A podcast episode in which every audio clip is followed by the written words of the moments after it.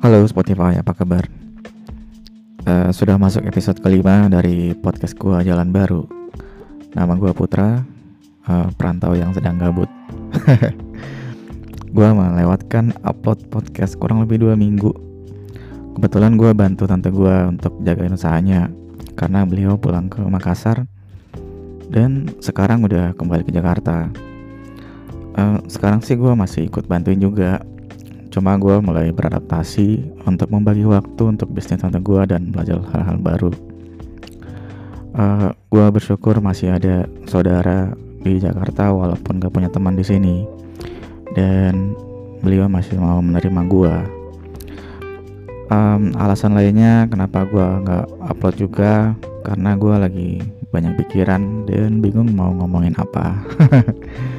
well, here I am kembali recording podcast dan mencoba untuk konsisten lagi. uh, di episode sebelumnya, gue bilang kalau memang hanya gue yang mendengarkan podcast ini. Tapi ada yang sedikit aneh dari statistik di podcast gue. Well, kebetulan gue buat podcast ini dengan aplikasi Anchor dari laptop gue. Terus dari dashboard di Anchor gue Ternyata ada pendengar dari beberapa platform selain di Spotify atau Anchor. Sementara ada yang mendengarkan dari luar Jakarta, persisnya dari Amerika. Uh, anehnya, tipikal orang yang mendengarkan hanya berkisar di umur 35 sampai 44 tahun. Artinya semurah nama gua inilah. ya kalau benar selamat mendengarkan podcast ini, semoga betah mendengarkan ya nggak tahu lah ya. Uh, by the way dua minggu sampai seminggu lalu selain mencoba hal-hal baru gue uh, juga melihat dan membaca begitu banyak keriuhan di berita dan media sosial. Uh, saking gabutnya gue memang ngikutin apa pun berita dan gosip yang beredar.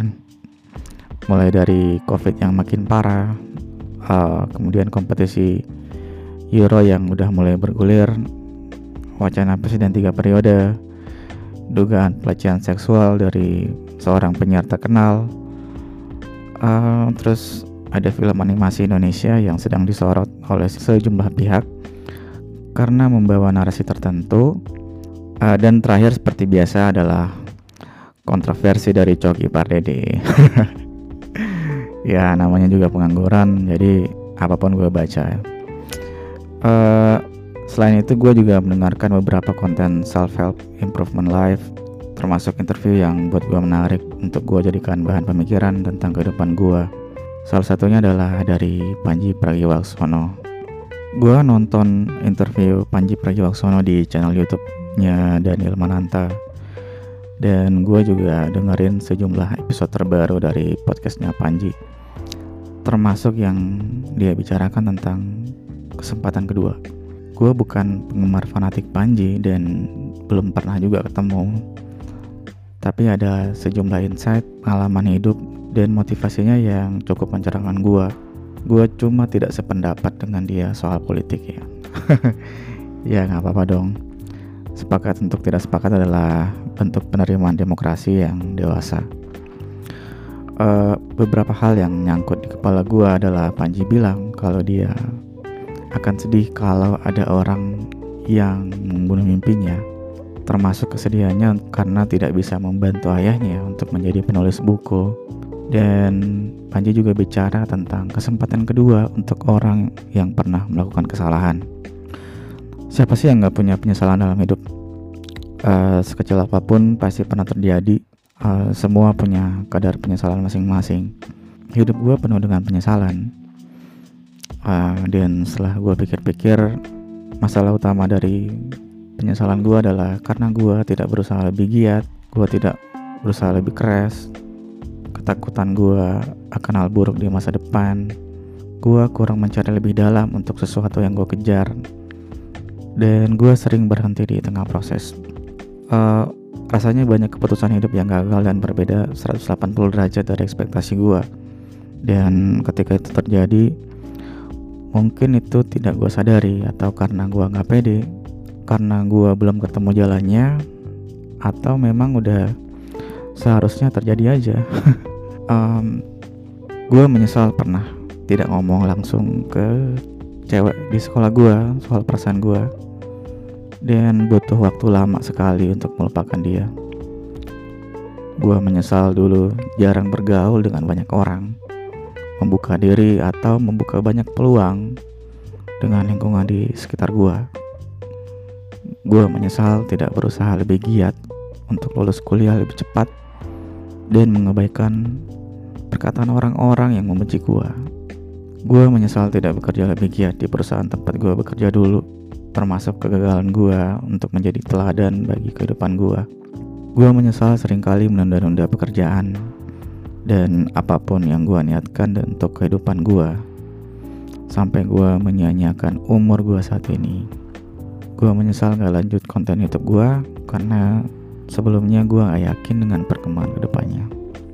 Tapi rencana ke depan insya Allah ada dengan konten yang berbeda.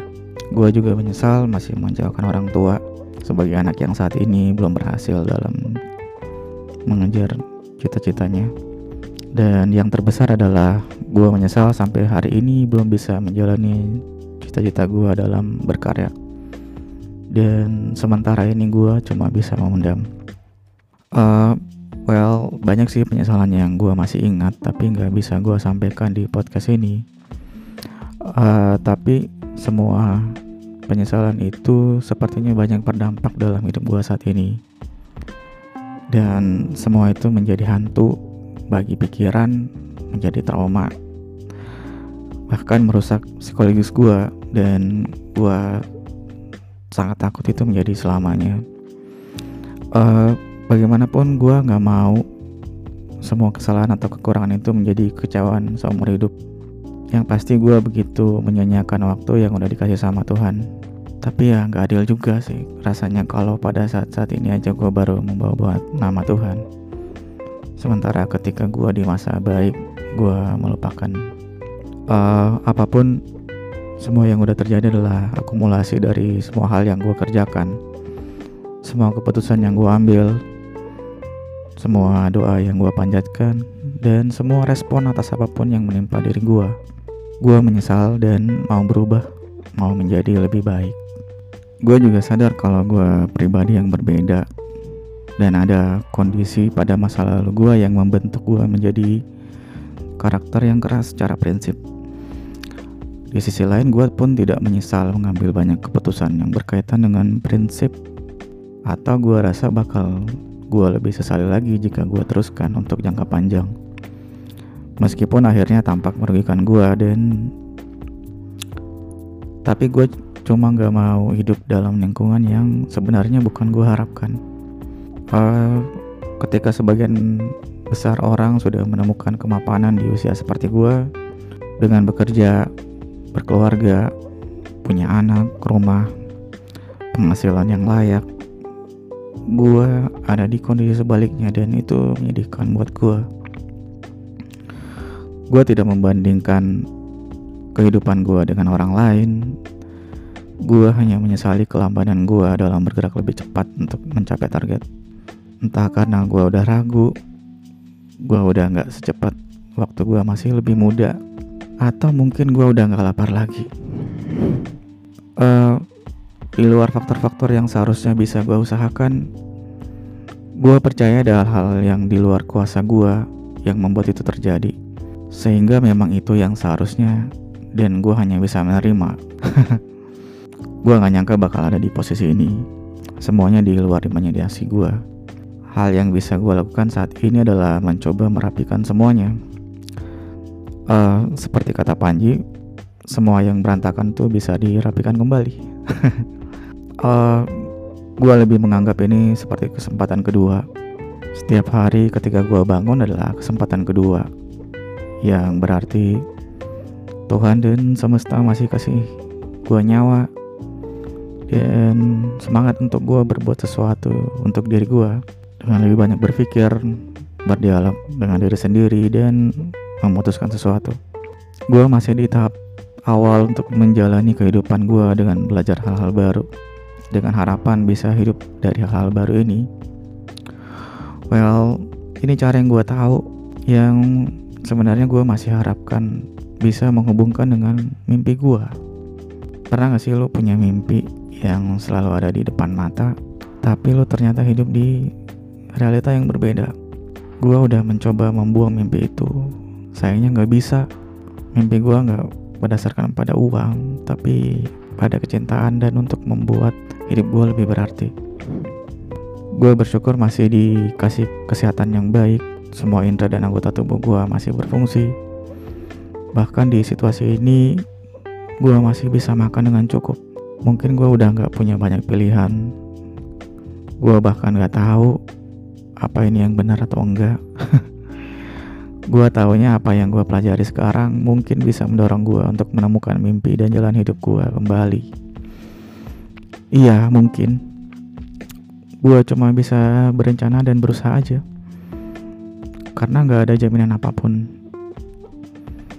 uh, dan karena hidup ini penuh ketidakpastian dan itulah yang pasti gue dalam proses menemukan kembali rasa lapar gue untuk hidup dan mencari ruang dan mindset yang tepat untuk gue bisa mengerti kadar dan batas usaha dari mimpi gue bisa jadi mimpi gue tertunda untuk saat ini atau bisa jadi mimpi gue diganti dengan yang lebih baik.